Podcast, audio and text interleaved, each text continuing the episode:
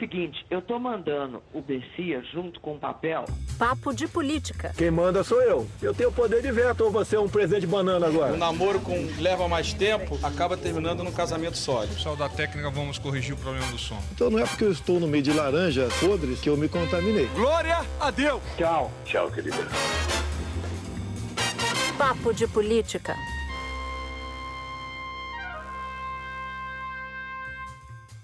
O Papo de Política começa agora e aqui comigo Júlia Doilib. Oi, gente. E uma convidada muito especial que remonta aos meus tempos e os tempos da Júlia de Brasília, como a gente andava junto ali na cobertura, Eliane Cantanhede. Olha, é um prazerzão estar aqui com vocês. A gente vai falar de gambiarras de Brasília e de como tudo por lá, ou por aí, Lili, já que você está em Brasília, da política e economia está sendo feito meio que na base do improviso. A gente vai falar de Paulo Guedes na Berlinda depois do escândalo Pandora Papers e de como o Centrão se aproveita dessa crise de Paulo Guedes para tirar proveito do governo, mais do que já tirou. E a gente também vai falar das movimentações partidárias para as eleições. Tem de tudo, teve de tudo essa semana, de formação de um grande partido de direita, uma amizade que tinha sido desfeita e que agora voltou às boas tem viagem, giro de Lula por Brasília, tudo aqui no nosso papo. Então vamos começar.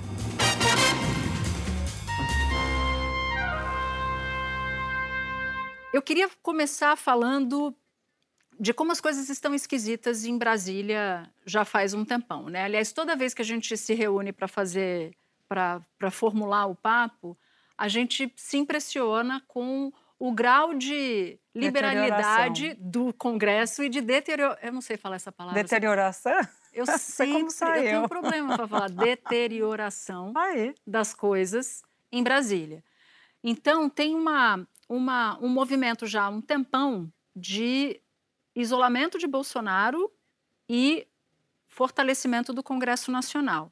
E, para mim, o ato mais sonoro essa semana foi a convocação do ministro Paulo Guedes para prestar esclarecimentos na Câmara dos Deputados. Olha, você tem toda a razão, Natuza. Na verdade, o Centrão, ele não está apenas no coração do governo, como o próprio presidente Jair Bolsonaro já admitiu, como ele está nadando de braçada no Congresso Nacional. Nunca se viu o Centrão tão poderoso no Congresso Nacional.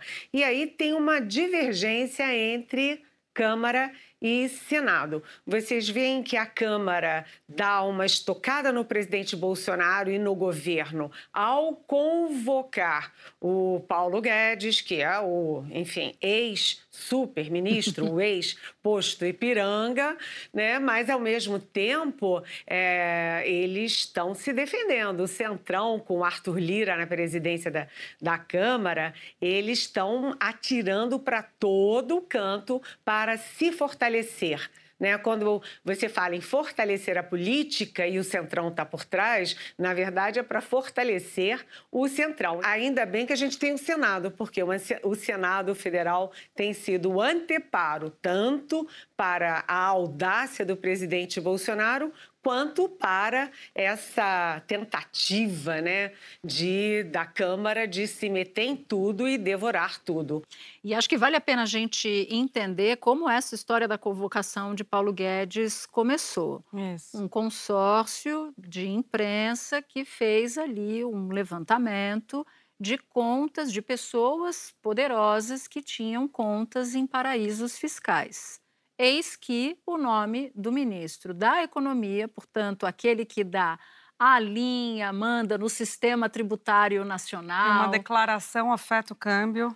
Cuja uma palavra, aliás, até o silêncio do ministro da Economia afeta o câmbio. Total, ele tem uma conta de 10 milhões de dólares, que a depender do câmbio, né, vai, vai variar o, o patrimônio dele lá fora. E esse é um dos pontos, não é só poderia ser interpretada até como uma piada de mau gosto, mas não é isso, porque de fato é, pode ter uma infração ao Código da Alta Administração Pública, se É eu não código me engano. de conduta Código de um Conduta da Alta Administração, isso. Também a lei de conflitos de interesses, a lei de improbidade, a própria Constituição, no artigo que fala da moralidade e impessoalidade do trato da coisa pública, né, do, da administração pública. Então, tem regras que ele pode ter quebrado, regras da própria lei, né? E é isso que os parlamentares querem saber. Agora, o que está por trás da aprovação não é só os parlamentares querendo saber. Ah, ele, Paulo Guedes, não está agindo de acordo com a lei, que tem muita gente ali que não está preocupada com isso. Foi um recado de como a situação dele especificamente está ruim na Câmara. 310 votos sim, 142 votos não. Excelente. Requerimento aprovado. Presidente, no momento oportuno, definirá a data da convocação. Foram mais de 300 votos pela convocação dele em plenário, Natuza. Isso não é comum. O ministro ir ser ouvido ainda convocado no plenário não é comum. E aí, só jogando a bola para você, é, eu, eu perguntando para os líderes, e aí, o que aconteceu? Que passou né, a convocação dele? Os líderes falaram, eu falei, o governo não tentou transformar em convite o Ricardo Barros? Como é que foi esse processo? Tal, chamou vocês? Bom, mas que governo? Que teve que o governo que tentou fazer alguma coisa, conseguiu ali 100 votos, e teve o governo que, vamos chamar, vamos chamar. E diz que é Flávia Arruda e o Lira, que a gente pode ler como governo, né?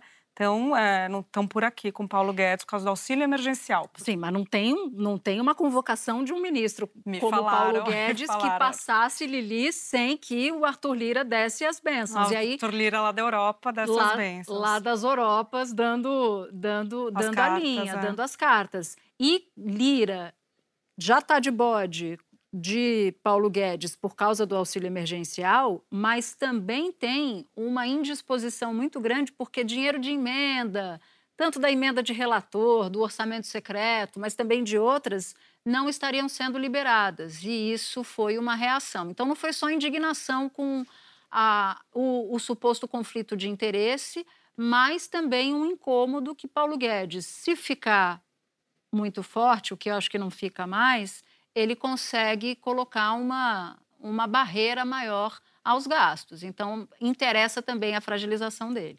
Foi um recado político. E quanto mais a eleição de 2022 vai se aproximando, mais os uh, aliados do presidente Bolsonaro, os líderes do Centrão, vão ficando gulosos. O Centrão fica com o Bolsonaro, fica com o governo até onde lhe convenha. Uhum. Não é na conveniência do Bolsonaro, é na conveniência dele, né? E como o Paulo Guedes é ainda né, aquela frágil sinalização de teto de gastos, de alguma responsabilidade fiscal, o Centrão não quer saber nada disso, né? O Centrão quer fazer saber de voto e voto significa gastança. Portanto, foi um recado a convocação do Paulo Guedes, tanto para o Paulo Guedes quanto para o presidente Bolsonaro e o Palácio sobre o que, que o Centrão quer. E, aliás, só para concluir, né?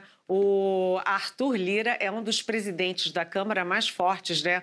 Porque tudo o que acontece acho. ali é sob a batuta do Arthur Lira. Ele, é, eu, concordo plenamente, iria além até. Instituiu-se no Brasil o, o semipresidencialismo. Ele é um que primeiro-ministro. tanto- Que, tanto falavam, né, Eliane? Ele é, de fato, o primeiro-ministro. Vocês não acham? Acho, acho completamente. Por isso é que uma aprovação de mais de 300, de, de mais de 300 votos para a convocação do ministro Paulo Guedes é um ato que tem lá digital Do primeiro-ministro. do primeiro-ministro. e aí tinha gente essa semana rindo por dentro, Lili, porque Paulo Guedes vai ser obrigado a se explicar no dia 19 na Câmara dos Deputados para uma plateia ávida por emendas parlamentares, por um auxílio emergencial mais robusto e uma parte por informação para que ele se explique, sem que Arthur Lira tenha feito grandes gestos para protegê-lo. Né?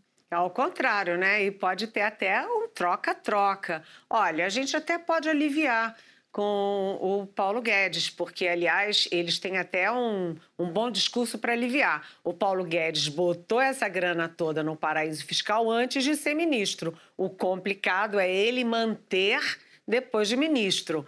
Mas pode ter um troca-troca, porque eles podem dizer: tudo bem, a gente alivia com Paulo Guedes, desde que a CGU, a Polícia Federal parem de investigar as nossas emendinhas dos tratores, que a CGU diz que tem aí um sobrepreço de 142 milhões de reais. Eu não sei, eu não estou dizendo que está tendo esse, esse movimento, mas não descartaria, não, porque a gente vai ver se houve negociação dependendo do tom das perguntas que forem feitas para o Paulo Guedes. Se eles engrossaram a voz na convocação, mas miarem na hora do depoimento, é porque aí tem, viu, gente? Maravilhoso, bem colocado. Só queria só, só fazer uma pontuação sobre claro. a história do, do, do, Paulo Guedes, ou do miar, ou do rugir.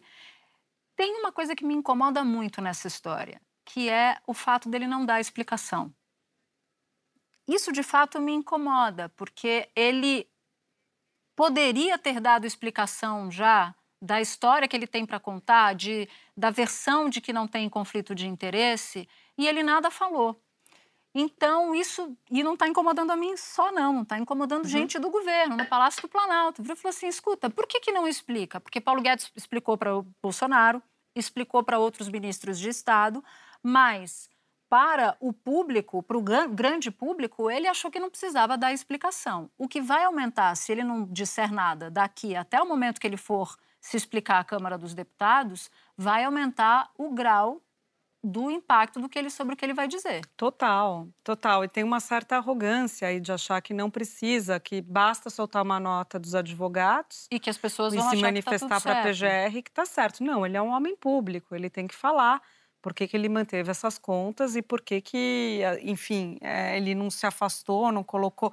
Diz que não mexeu nas contas, né? Desde que tinha se. Desde que na conta, desde que se transformou ministro. Mas não é esse o ponto. O ponto é que o patrimônio está ali e o patrimônio vai variando de acordo com as decisões dele. E o, e o Código de Conduta diz que se você toma atitudes que influenciam investimentos seus você tem que se desfazer desses investimentos ou não aceitar o cargo. Né? Tem uma, um detalhe curioso, só para só dar uma marradinha, é que o mundo está caindo na cabeça do Paulo Guedes. Mas vocês repararam que está todo mundo passando a mão na cabeça do Roberto Campos Neto, do BC?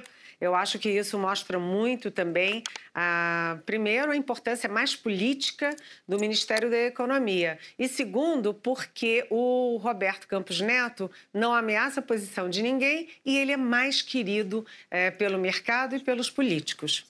Tem uma, mas e tem também, eu concordo que tem, tem uma questão de figura, né, de como a política lê Paulo Guedes e de como a política lê o presidente do Banco Central. A diferença entre o caso do Paulo Guedes e o caso, diferenças técnicas, né, que eu digo, entre o caso do Paulo Guedes e do, do caso do presidente do Banco Central, mas eu concordo com a Lili de que há também uma diferença em relação à persona, né, a personalidade de um e de outro. Um inspira mais reações e outro menos um tem um trânsito até mais fácil com parte do, da classe política do que outro. E Campos Neto é uma figura que inspira menos reações no Congresso Nacional do que Paulo e Guedes. E o mercado, porque assim, o mercado já olha para frente, ele já está pensando quem que pode ser o novo ministro da Economia. Já colocam o Paulo Guedes como alguém que aderiu à política, embora ele receba críticas da classe política justamente que não aderiu o suficiente. Já vou falar sobre isso. Então, Campos Neto é um cara mais benquisto hoje na Faria Lima do que o próprio Paulo Guedes.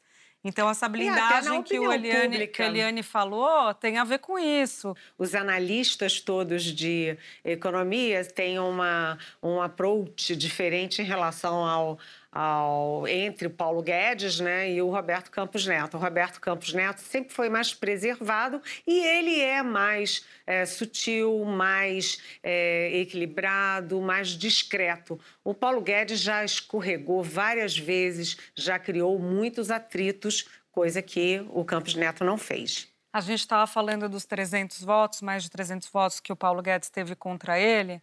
E aí isso tem a ver com o confronto da política, né? O que um deputado falou, um dos deputados que articularam a votação da convocação dele falou: Paulo Guedes confronta a política. Se você é um ministro que tem lastro popular, está sem inflação, a economia está crescendo, está uhum. tudo certo, você pode confrontar a política, porque você tem uma base popular ali que está com emprego, está com renda, está tudo certo. Agora, se você não tem nada disso, ainda está devendo para o Congresso uma reforma da Previdência, uma reforma trabalhista na Câmara, no caso da Câmara, uma tributária no caso da Câmara. É uma autonomia do Banco Central. Você, tá você ainda vai passivo, querer cantar aqui. E né? aí você confronta a política, então aí não dá. O Paulo Guedes vai continuar sem ter vida fácil. A vida dele vai continuar difícil. e, em parte, por erros que ele cometeu em partes pela dificuldade que a política tem hoje de engolir Paulo Guedes, porque ele ainda não, ele ainda, embora tenha cedido muito para a política, tem coisas que ele não negocia. Aí eu falava com um político bem experiente, ele virou falou assim, mas não está claro para você por que, que a Câmara convocou Paulo Guedes? Eu falei, não, está claro. Ele falou, não, a Câmara convocou Paulo Guedes porque quer que esse barracão de zinco fique sem teto, que você consiga olhar as estrelas de dentro de, de dentro de casa. Então, eles querem mesmo morder o teto de gastos. Quanto mais frágil Paulo Guedes estiver, mais fácil eles conseguem, conseguem morder. O, o objetivo da Câmara é auxílio emergencial, porque é a reeleição deles no ano que vem. Então tem essa e tem a ver com o teto, é isso que você está falando. E o com dinheiro... as emendas também que Não, precisa liberar. Dinheiro, é. Moral da história: voltamos ao começo. Gambiarra. Tudo é meio no improviso, tudo é meio na gambiarra. Eu, porque eu sou uma pessoa elegante, falei improviso na reunião de pauta e a Júlia já chegou e já meteu gambiarra. Então, eu gost... tenho um trauma de gambiarra, preciso fazer um parênteses aqui. Minha mãe é, é a pessoa mais adepta que eu conheço, Lili, da, da gambiarra. Então, eu, eu meio que cresci na gambiarra. Foi bom que eu aprendi também a ficar meio esperta. Eu quero pegar essa história da amizade para puxar para um outro fato da semana, que foi a, finalmente a união do Democratas com o PSL. Né? Dois partidos de direita que vão formar um super partido de direita e que acabou mudando os ventos dessa, dessa formação partidária para as eleições. Todo mundo dava um pouco de, de barato de que, bom, esse casamento de jacaré com cobra não vai dar certo e tal, mas o fato é que está dando né, essa semana sacramentou ali o casamento. Claro que tem ainda uns 60 dias para que a justiça eleitoral sacramente o negócio. Nesses próximos 60 dias, eles vão tentar pacificar as candidaturas nos estados, quem é que vai ser candidato a quê, porque começou a filiar, quer dizer, a promessa de filiação de muita gente diferente. E aí isso vai dar confusão. Mas, de qualquer maneira, o PSD de Gilberto Kassab começou a se preocupar é. e o progressista, que é o partido do Arthur Lira, do Ciro Nogueira, também ficou assustado com esse casamento. Mas antes de falar. Nossa, me deu um insight agora do que você falou. Termina, desculpa. Não, fala, porque eu gostei desse. Por que, que para o PP estava interessante o Bolsonaro ir para lá? Né? Uhum. Porque o Bolsonaro, o PP não queria a ida do Bolsonaro. E aí é isso, porque você tem um PSL com DEM grande, que vai perder musculatura quando o Bolsonaro sair, mas vai ser um partido grande. Você precisa fazer frente a isso. Exatamente. E a ida do Bolsonaro vai, vai fazer frente ao PSL e DEM na, na, na no caldo dos deputados, vai ter muito deputado, vai chamar deputado. Exatamente. Então, até antes do casamento, de começarem a apostar no casamento dessas duas siglas, como é que estava o PSD de Gilberto Kassab? Eu sou o bonitão da feira, eu vou lançar aqui a candidatura de Rodrigo Pacheco à presidência da República e essa candidatura ou pode deslanchar ou eu posso lá na frente fazer um acordo com quem estiver na frente nas eleições presidenciais. O PP do Ciro Nogueira disse assim: é melhor o Bolsonaro não entrar aqui na nossa casa, não, porque isso vai nos associar muito ao Bolsonaro. E se ele perder a eleição, a gente fica com essa âncora. Fora que vamos ter que botar dinheiro nessa campanha, né? Porque alguém vai ter que pagar é. a campanha do presidente. Ninguém. E os, e os, e os deputados do, do Partido Progressista no Nordeste, eles são muito fortes no Nordeste, morrendo de medo porque o Lula é forte no Nordeste. Gente, o PP é vice do governador da Bahia, do Rui Costa. O PP é vice-governador do PT na Bahia. E Pronto, o, ponto. E o vice do, do, do, Renan Calheiros, do filho do Renan Calheiros, governador da, das Alagoas, também é do Arthur Lira. Ou seja, é uma, é uma salada.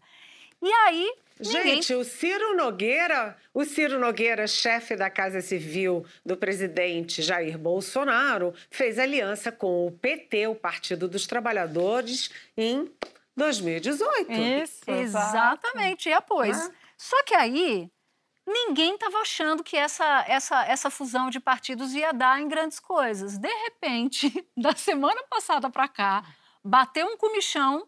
E aí, o Ciro Nogueira passou a achar bom o Bolsonaro ir para o PP, porque o Bolsonaro pode puxar votos e aumentar a bancada, bancada. Mais bancada, mais dinheiro. Mais bancada, mais dinheiro. Só para você, só para situar o nosso ouvinte. Eu queria voltar para essa história que a, que a Júlia, essa sacada da Júlia, porque essa semana o Arthur Lira estava desesperado, porque o Ciro Nogueira avisou para ele o seguinte: Arthur, não tem jeito, o Bolsonaro vai ter que vir mesmo para o PP, porque a gente precisa fazer bancada e tal. E Arthur Lira foi tomado por um, por um sufoco, porque ele é presidente da Câmara, quer se reeleger deputado federal e ser presidente da Câmara de novo a partir das eleições do ano que vem. Só que se Bolsonaro entra no PP e perde a eleição no ano que vem, ele estará marcado pelo Bolsonaro. Como é que ele vai ser candidato à presidência da Câmara com grandes chances de competitividade se o próximo presidente não for o Bolsonaro? Então, para ele é uma sinuca de bico sem tamanho mas foi avisado pelo Ciro Nogueira de que não tem jeito, vai ter que admitir Bolsonaro no partido. É, mas o, o Lira é, é, um presidente da Câmara que fala muito bem com a oposição, né? Faz acordos com a oposição. Mas ele vai ter que defender muito o, o, o Bolsonaro sendo, sendo candidato a presidente pelo partido, ele não tem como ficar neutro. Eu acho que a, eu, eu, a minha análise nisso é que a situação dele fica mais difícil no estado dele, que é Também um estado, é, Alagoas, que tem uma tradição ali mais de PT, o PT tem uma inserção e tudo mais. Se bem que não é dos estados mais petistas do Nordeste, né? Mas é um estado em que tem uma... A força Lula do Lula é entra, é grande. Entra do que ele. Porque se o Lula ganhar, eles conversam, sentam para conversar. Eu acho que o PP sempre vai sentar. Vai tá Centrão sempre vai. Isso, eu, eu tenho dúvidas se está tão resolvido. Um colega do Arthur Lira, de partido, disse o seguinte: olha.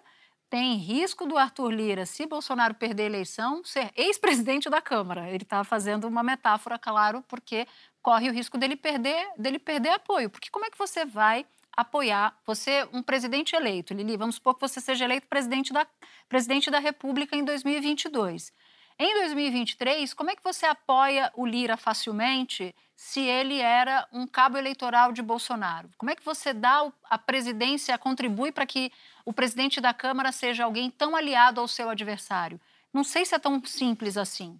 Não, não é simples pelo seguinte, né, gente? Porque uh, o destino do Bolsonaro é muito incerto. Nesse momento, o PP que é um partido super pragmático, é, e a gente vê que o Ciro Nogueira e o Arthur Lira são a personificação desse pragmatismo, eles estão pensando é no momento, é como tirar proveito de um governo neste momento, caneta, verba, é, fundo partidário, tudo que eles puderem tirar agora para a eleição. Mas é claro que eles não vão mergulhar num projeto que tem um destino não sabido. O Bolsonaro, há um ano da eleição, ele não tem discurso, a economia foi toda errada, a pandemia foi toda errada, vem aí o fim da CPI. O PP não vai não vai abrir as portas para o desastre. O PP vai esperar até o último minuto ah. para ver no que vai dar. Agora, no caso ali da fusão do DEM com o PSL, isso mexe muito no tabuleiro, porque é o maior partido de direita desde o segundo mandato do Fernando Henrique. É. Eles vão ter 82 deputados, eles vão ter é, seis senadores, quatro governadores, e isso mexe com os nervos do PSD, mexe com, com os nervos do PP, mas eu ainda tenho cá minhas dúvidas se mexe ao ponto de jogar o PP definitivamente no projeto Bolsonaro. Acho que eles vão esperar mais um pouquinho para ver como é que essa história decanta. Até porque o PP conversa com o Lula, não exatamente com o PT, mas conversa sim com o Lula, principalmente o PP do Nordeste. É, o PP de Pernambuco conversa muito bem com o Lula. Esse pessoal vai abandonar o Bolsonaro, pode ter até uma candidatura do Bolsonaro no PP. Mas esse pessoal não vai fazer campanha para Bolsonaro se a candidatura estiver fraca. A gente viu como foi com Alckmin, por exemplo, em 2018. O pessoal abandona. Olha o que o Dória fez com Alckmin aqui no maior colégio eleitoral do país, onde estava todo mundo olhando, é. abandonou. Vai ser assim. Vai ser assim em diferentes estados do Brasil. Vocês não vão. É, não vai ter aliança de fato. Não vai, vai ter aliança, mas não vai ter o apoio de fato. Um dos efeitos colaterais dessa fusão do PSL e do DEM e que passou a assustar, ela é esse efeito é medido por, um, por uma apuração que eu queria dividir com vocês, que é o seguinte: até aqui, Kassab do PSD, que é presidente do PSD, estava dando muito de barato que o Rodrigo Pacheco se filiaria ao PSD e seria candidato à presidência da República pelo partido, como a gente já tinha dito em outros episódios do Papo, mas também aqui na nossa, na nossa conversa de, de hoje. O problema é que essa fusão do DEM com o PSL acabou gerando também insegurança nesses nomes que são cotados para disputar a presidência e que estavam ali com um passaporte oferecido pelo Kassab, caso de Rodrigo Pacheco. E aí uma fonte me disse o seguinte: depois de sacramentada essa fusão dos dois partidos, dá para contar que é tão certa assim a ida de Rodrigo Pacheco para o PSD do Kassab e que Rodrigo Pacheco não cogitaria disputar a presidência pelo PSL e Democratas? Ou, para a gente dar, começar a se habituar com o nome desse novo partido, União Brasil? E aí a resposta, Lili, foi não o Rodrigo Pacheco, de fato, está reavaliando as coisas, consultando outros oráculos que não o oráculo Gilberto Kassab, para decidir o que fazer no fim de outubro, começo de novembro. Então, essa é uma apuração que a gente precisa colocar no nosso radar. A possibilidade de Rodrigo Pacheco não ir para o PSD, como já estava certo, e continuar nesse novo partido, né, que agora fica maior, e poder ser candidato à presidência por esse partido. Problema número um, você citou, Lili, Mandetta. Mandetta também tem os mesmos objetivos. E a outra coisa importante de dizer, que eu queria te ouvir também, é sobre o giro do Lula essa semana em Brasília. Lula passou por Brasília, fez diversas conversas, tem feito conversas e foi a um jantar na casa de Eunício Oliveira, que foi que é do MDB e foi presidente presidente do Senado Federal. Mas, para minha surpresa, Lili, grandes caciques do, do MDB não estiveram presentes nesse jantar. Olha, o Rodrigo Pacheco e o Mandetta, eles conversam muito. Eles trocam muitas figurinhas. E se o Rodrigo Pacheco tem dúvidas sobre ir para o PSD do Gilberto Kassab, é porque ele tem muitos bons motivos. Vamos pensar nos dois maiores é, hoje, né, as duas maiores forças do PSD são o Eduardo Paz, no Rio de Janeiro, e o Romeu Zema, em Minas Gerais. Os dois dão muita força para o PSD e, na verdade, o Kassab lança, né, quando ele está com os holofotes, ele lança o nome do Rodrigo Pacheco, mas nos bastidores ele está trabalhando mesmo, é uma aliança com o ex-presidente Lula. Isto é bem, é uma informação bem segura. Agora, no caso do Lula, o Lula quando se reuniu no Rio de Janeiro com a bancada de esquerda, o Lula falou: "Olha, gente, eu aprendi duas coisas. Primeiro, você só ganha com 51%. Aqui nessa sala, a gente não tem 51%. Portanto, se a gente não fizer aliança com centro, centro-direita e até setores da direita, a gente não vai a lugar nenhum. E dois, se a gente gente não fizer aliança, não, não ganhar em Rio e em Minas, que são os dois swing states do Brasil, ou seja, para onde a eleição vai no Rio e em Minas, é, o resultado final vai atrás, a gente também não vai a lugar nenhum. E aí ele vem para Brasília, né, depois de se acertar com o Kassab, acertar com Eduardo Paes, vem para Brasília, se reúne com o MDB. Vamos combinar que o MDB de esquerda não tem nada, né? O não. MDB está muito mais para centro-direita e está muito mais daquele espírito centrão do pragmatismo. E, além disso, o Lula conversa também com o PP. Eu queria contar uma história para vocês que eu tinha prometido, que é essa fusão restabeleceu amizades. Júlia e Eliane sabem muito bem que ACM Neto, presidente do DEM, que patrocinou a fusão com o PSL do, do, do, do Luciano Bivar, era um em carne com o Rodrigo Maia. Quando tem a eleição do Arthur Lira, foi uma avalanche. Até a amizade do Maia com o Assemi Neto acabou.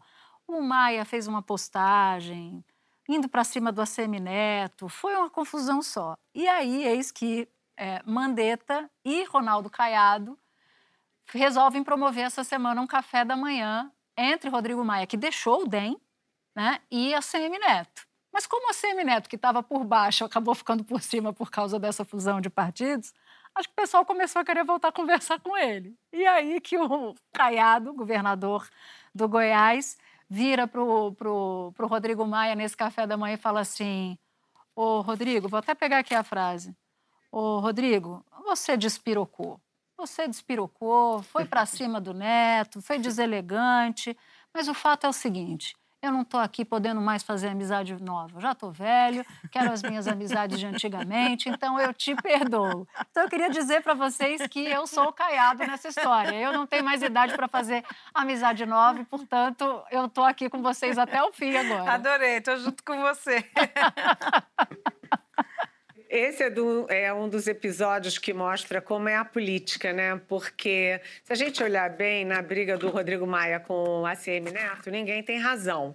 Né? O Rodrigo Maia é todo esquentadinho, tem um problema ali de é, de excesso de autoestima. E o ACM Neto, ele não é confiável. Eu vou falar com todas as letras. Ele não é confiável, né? Ele, por exemplo, o João Roma, que é da Bahia, que é aliado desde sempre dele, foi é, secretário dele, vira ministro da Cidadania. Ele diz que não tem nada a ver com isso. Ele jura o tempo inteiro que não é bolsonarista, mas ele tem os canais abertos, sim, com o presidente Bolsonaro. Então, o Rodrigo Maia é, foi para um lado, o ACM foi para o outro, mas o fato é o seguinte: quando eles fazem um partidão desse tamanho, aí é conveniente para todo mundo. E aí as mágoas você deixa de lado, porque o que interessa é a eleição, é o poder, é a liderança. E nisso os dois são craques, né?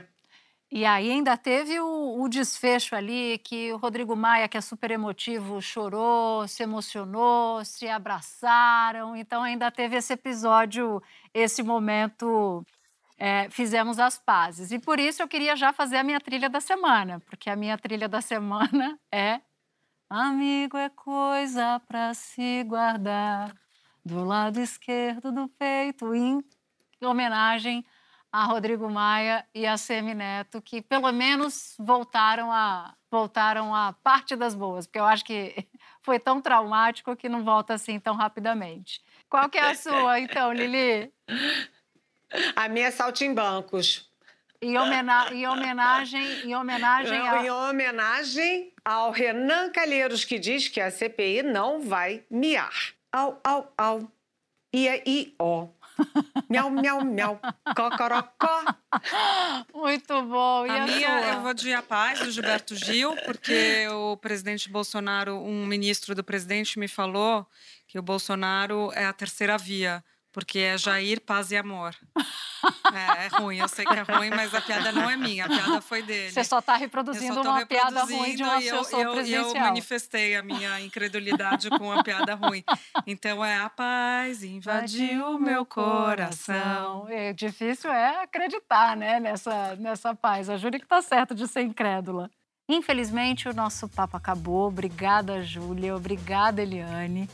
Foi muito bom papear com vocês essa semana e é hora de agradecer a nossa super equipe. Edição executiva Daniela Abreu, edição e produção Cecília Rito, Júlia Zaremba, Germano Martins, Bruno Bate e Leonardo Nicastro. Supervisão Ana Bernardoni, chefes de redação Pedro Godoy e Mariana Timóteo, gerência Cadu Veloso, sonoplastia Gustavo Caux, supervisão técnica Guido Carvalho e Leandro Discassiati. O nosso podcast também é programa de TV na Globo News, toda quinta-feira às 11h30 da noite. Lembrando que o podcast não é igual ao programa de TV, muito pelo contrário. A gente guarda histórias exclusivas aqui para você e para lá também. Obrigada por nos ouvir até aqui. Até o próximo episódio. Tchau, tchau.